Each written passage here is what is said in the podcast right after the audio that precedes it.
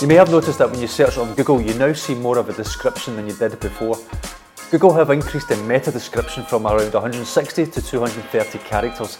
This gives you more opportunity to add in content that entices that click. Will it have more of an impact in SEO? Well, time will tell, but I suspect it will, so change these now before your competitors do.